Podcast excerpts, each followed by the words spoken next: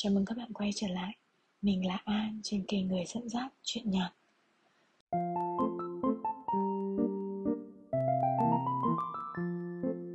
Chủ đề mà chúng mình sẽ cùng chia sẻ ngày hôm nay có tên Nỗi sợ khi nhận ra không tài sản tích lũy. Nói văn hoa thì là vậy, Còn nói ngắn gọn, Nó có nghĩa là nỗi sợ khi không đủ tiền lo cho tương lai. Bạn có thừa nhận với An rằng có những lúc nhiều nỗi sợ đổ ập đến khiến ta run rẩy khi nghĩ về tương lai không? Tuổi trẻ thì định bụng rằng để mai tính.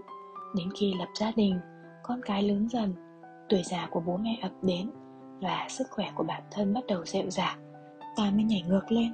Ôi, sao đủ thứ cần tiền? Vâng đúng vậy. Quá đáng sợ bạn ạ, cái gì cũng cần tiền.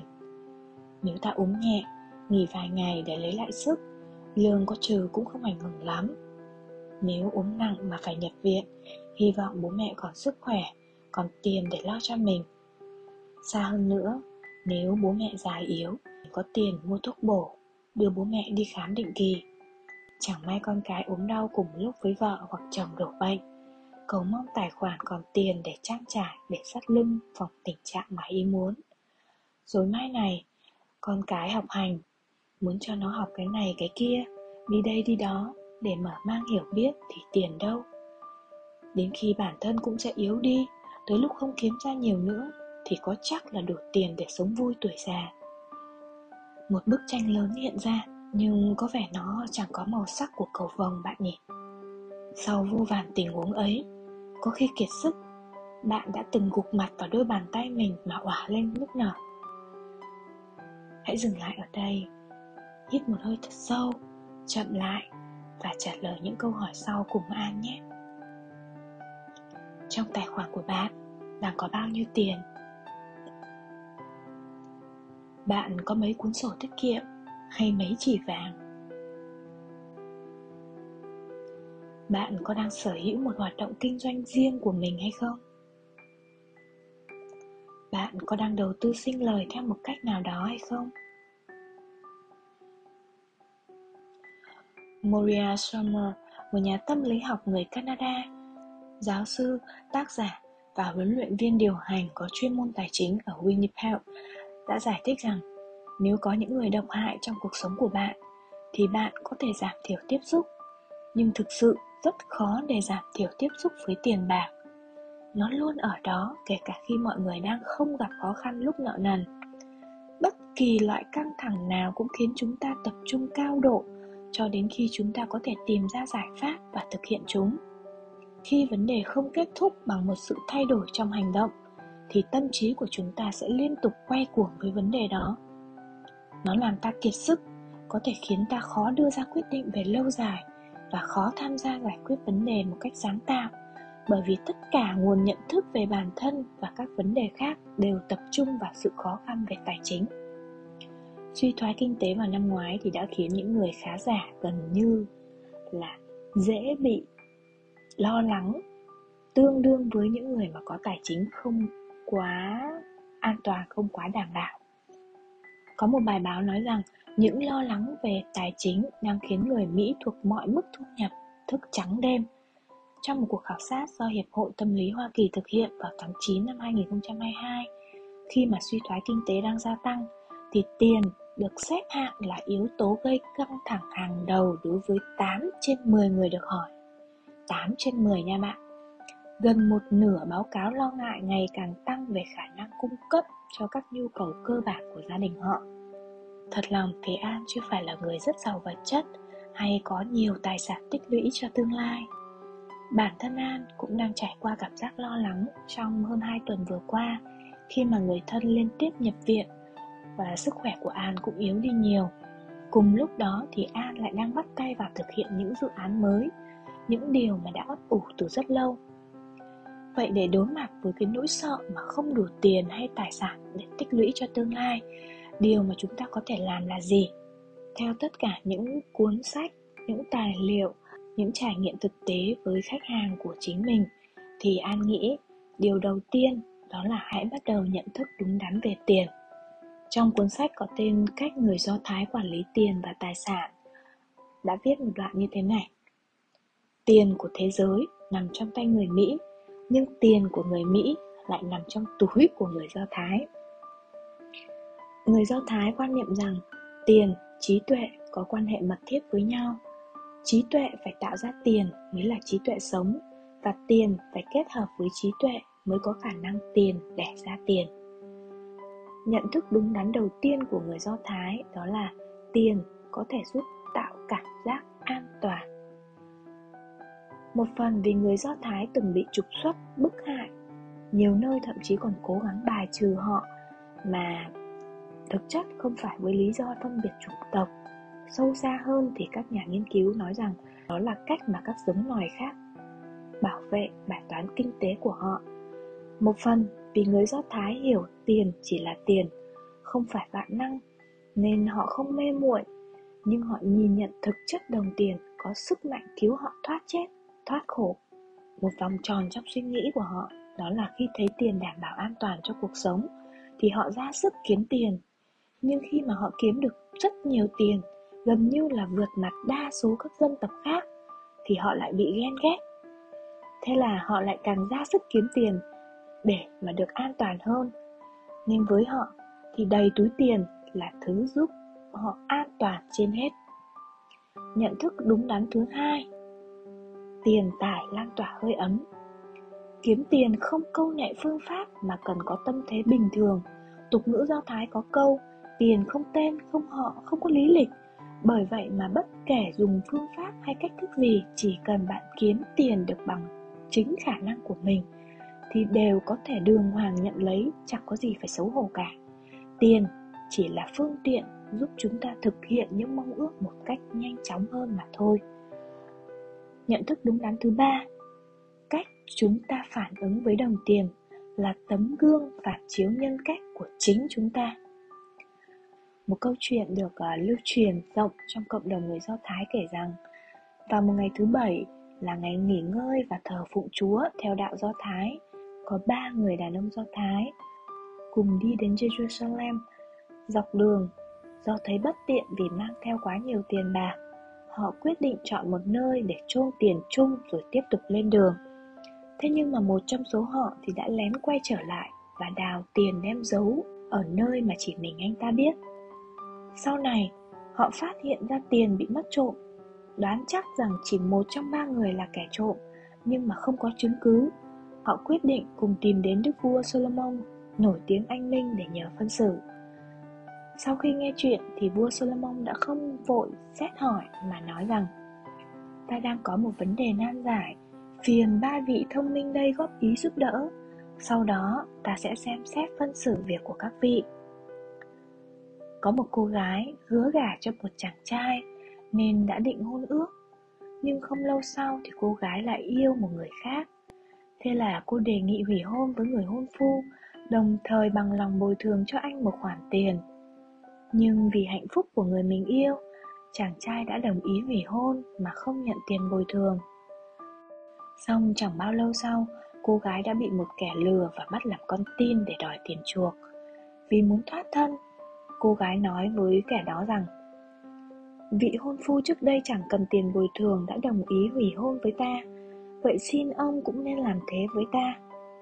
Nghe xong kẻ bắt cóc cũng đồng ý để cô đi mà không lấy đồng nào. Kể chuyện xong thì vua Salomon hỏi Theo các vị, giữa cô gái, chàng trai và kẻ bắt cóc Hành vi của ai là đáng khen nhất? Người đầu tiên trả lời Chàng trai không làm khó người mình yêu Không lấy tiền bồi thường Hành vi ấy rất đáng khen. Người thứ hai thì cho rằng Cô gái có dũng khí khi hủy hôn với vị hôn phu, Đồng thời muốn kết hôn với người mình thật sự yêu thương. Hành động này rất đáng quý. Người thứ ba thì nói, Câu chuyện thật chẳng ra sao. Kẻ bắt cóc đó vì tiền mà đã bắt cô gái, Tại sao lại thả ra khi chưa lấy đồng nào? Không chờ người thứ ba nói hết Vua Solomon chỉ thẳng vào kẻ thứ ba và hét lớn, Ngươi chính là kẻ trộm tiền. Sau đó vua giải thích, Điều mà hai người kia quan tâm Là nhân cách sống cao thượng, Biết hy sinh Và tình yêu chân chính của nhân vật trong câu chuyện. Còn ngươi chỉ nghĩ đến tiền, không còn nghi ngờ gì nữa. Ngươi chính là tên trộm đó. Những người do thái thông minh luôn xem tiền là một con dao hai lưỡi.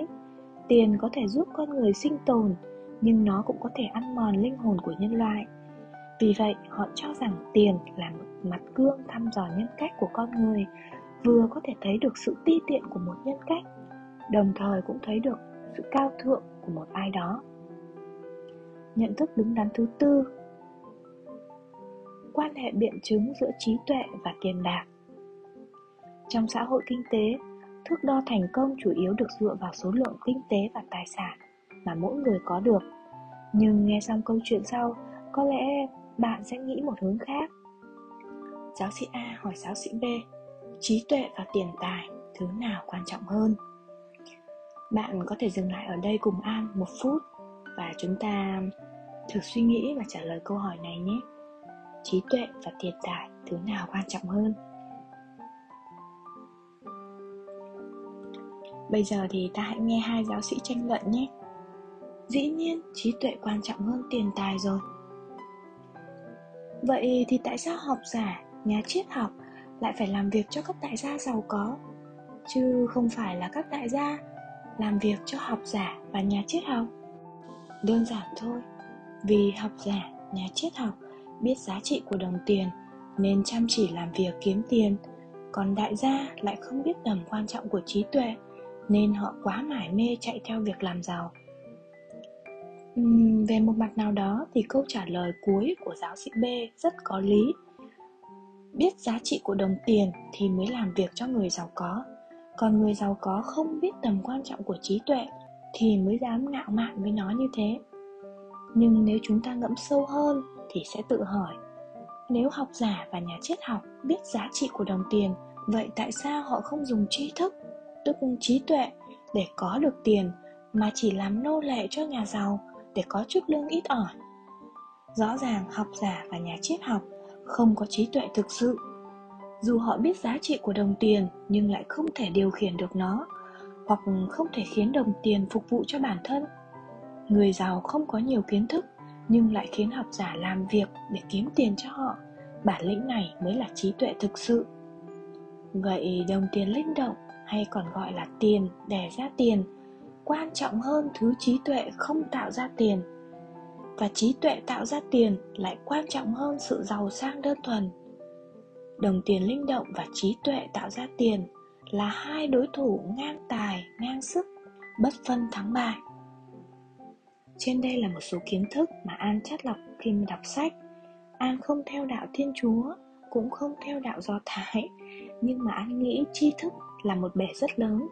Nếu ta thấy tri thức đó tốt thì ta nên hoan hỉ, học hỏi, đón nhận. Nhìn về đạo phật, an cũng nhận thấy có những điểm tương đồng. Dù cách diễn giải, trình bày có hơi khác, song mấu chốt căn bản của các đạo đều nói về sự mưu cầu tiền bạc một cách vừa đủ, thông minh. Trong một buổi giảng pháp, hòa thượng thích chân quang giảng về gieo nhân thành công. Thầy có hướng dẫn các bạn trẻ cách để đạt mục tiêu lớn hơn. Nếu chỉ nghĩ mưu cầu tiền tài cho mình để có một chi kỷ hai đứa con, ba nhà lầu, xe bốn bánh. Mục tiêu ấy không sai, chỉ là bản thân nó vướng vào cái tâm ích kỷ, vị lợi cho bản thân. Thì khi chưa đạt được, trên chặng đường ấy sẽ có những lúc mà cái động lực của chúng ta bị bào mòn. Bởi vì chúng ta vì bản thân mà, nên chúng ta cứ một mình lầm lũi đi. Không có người tương trợ, chẳng có hậu thuẫn từ nhiều cánh tay trượng nghĩa. Khó có may mắn hay năng lượng tích cực từ vũ trụ mang lại còn khi đạt được mục tiêu rồi, thì ngưỡng tiếp theo, ta khó biết sẽ lấy gì để tiến lên cũng từng nhận thức được ý nghĩa, giống như việc thầy có chia sẻ, mà trong podcast số 21 với tiêu đề sống vì mình hay vì người, An đã chia sẻ trải nghiệm của mình với những tình huống thực tế, đến từ bản thân cho tới các khách hàng của An liên quan tới vấn đề tiền bạc. Bạn có thể nghe thêm để cùng suy ngẫm nhé. Tới đây thì chắc hẳn bạn đã thấy nỗi sợ khi nhận ra không có đủ tiền, không có tài sản tích lũy là một nỗi sợ rất thực tế, rất đúng đắn. Nhưng mà đừng để nó đánh úp bạn nhé. Thay vào đó, hãy nâng tầm nhận thức của mình về tiền bạc, rồi từ đó đặt mục tiêu tiền bạc trong ý nghĩa lớn lao là tạo dựng những điều hữu ích có giá trị cho cộng đồng bạn sẽ bất ngờ với những may mắn những tín hiệu mở gần con đường để tiền bạc tiến về phía mình đó Ừ, phần cuối podcast thì mình muốn kể về một phiên chợ khá là thú vị ở Hồ Chí Minh tuần qua. Nơi mà người ta không dùng tiền. Thay vào đó, họ dùng lá để mua đồ ăn. Đồ ăn chay có các loại chè, bún, bánh, nước mát, giải khát, vân vân. Đã có rất nhiều người thích thú tham gia. Có lẽ đây cũng là một trong số nhiều những cái hoạt động cộng đồng để mà chúng ta nhắn nhủ với nhau rằng tiền bạc chỉ là một vật để giao thương đừng để chúng ám ảnh cuộc sống của chúng ta. Hãy mưu cầu tiền bạc một cách vừa đủ và thông minh.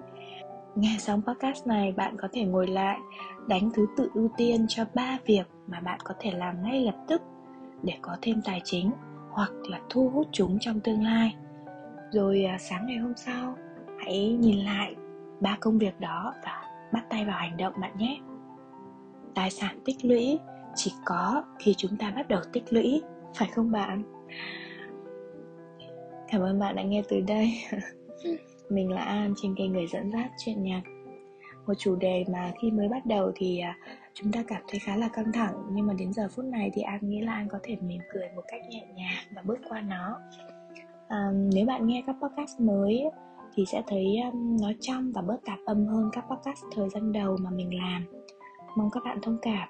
Khi bắt đầu thì an đặt quyết tâm là làm đã, phải làm để xóa đi cái rào cản đầu tiên. Nên an chưa có nhiều kinh nghiệm về phần kỹ thuật âm thanh. Song càng làm, càng nhận được ủng hộ của các bạn, thì an càng thêm động lực. Bởi vậy mà an đang điều chỉnh dần mỗi ngày. Từ nội dung podcast, giọng đọc, thời lượng cho tới âm thanh. Rất mong các bạn hiểu và chia sẻ với an nhé. Nếu muốn nghe trọn vẹn các nội dung cũ, thì bạn có thể tránh để dung lượng maximum để không bị nhiều tạp âm còn nếu muốn nghe chất lượng ổn định hơn một chút bạn có thể bắt đầu nghe từ podcast số 6 có tên lấy chồng Tây hoặc podcast số 13 có tên đừng đánh giá thấp cuộc đời để trải nghiệm nghe được dễ chịu hơn nhé. Hẹn gặp lại các bạn trong các podcast tiếp theo. Bye! Once upon a younger year, when all our shadows disappeared, the animals inside came out to play. Went face to face with all our fears, learned our lessons through the tears, made memories we knew would never fade.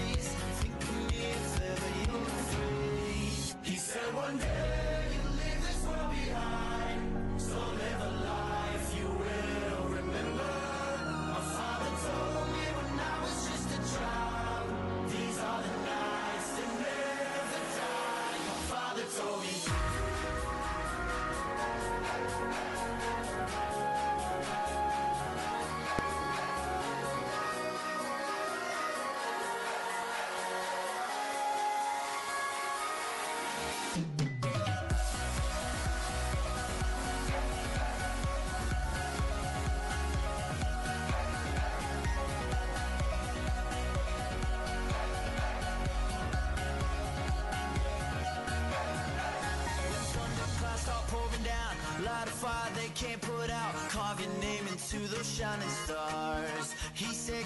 go far beyond the shores. Don't forsake this life of yours. I'll guide you home no matter where you are.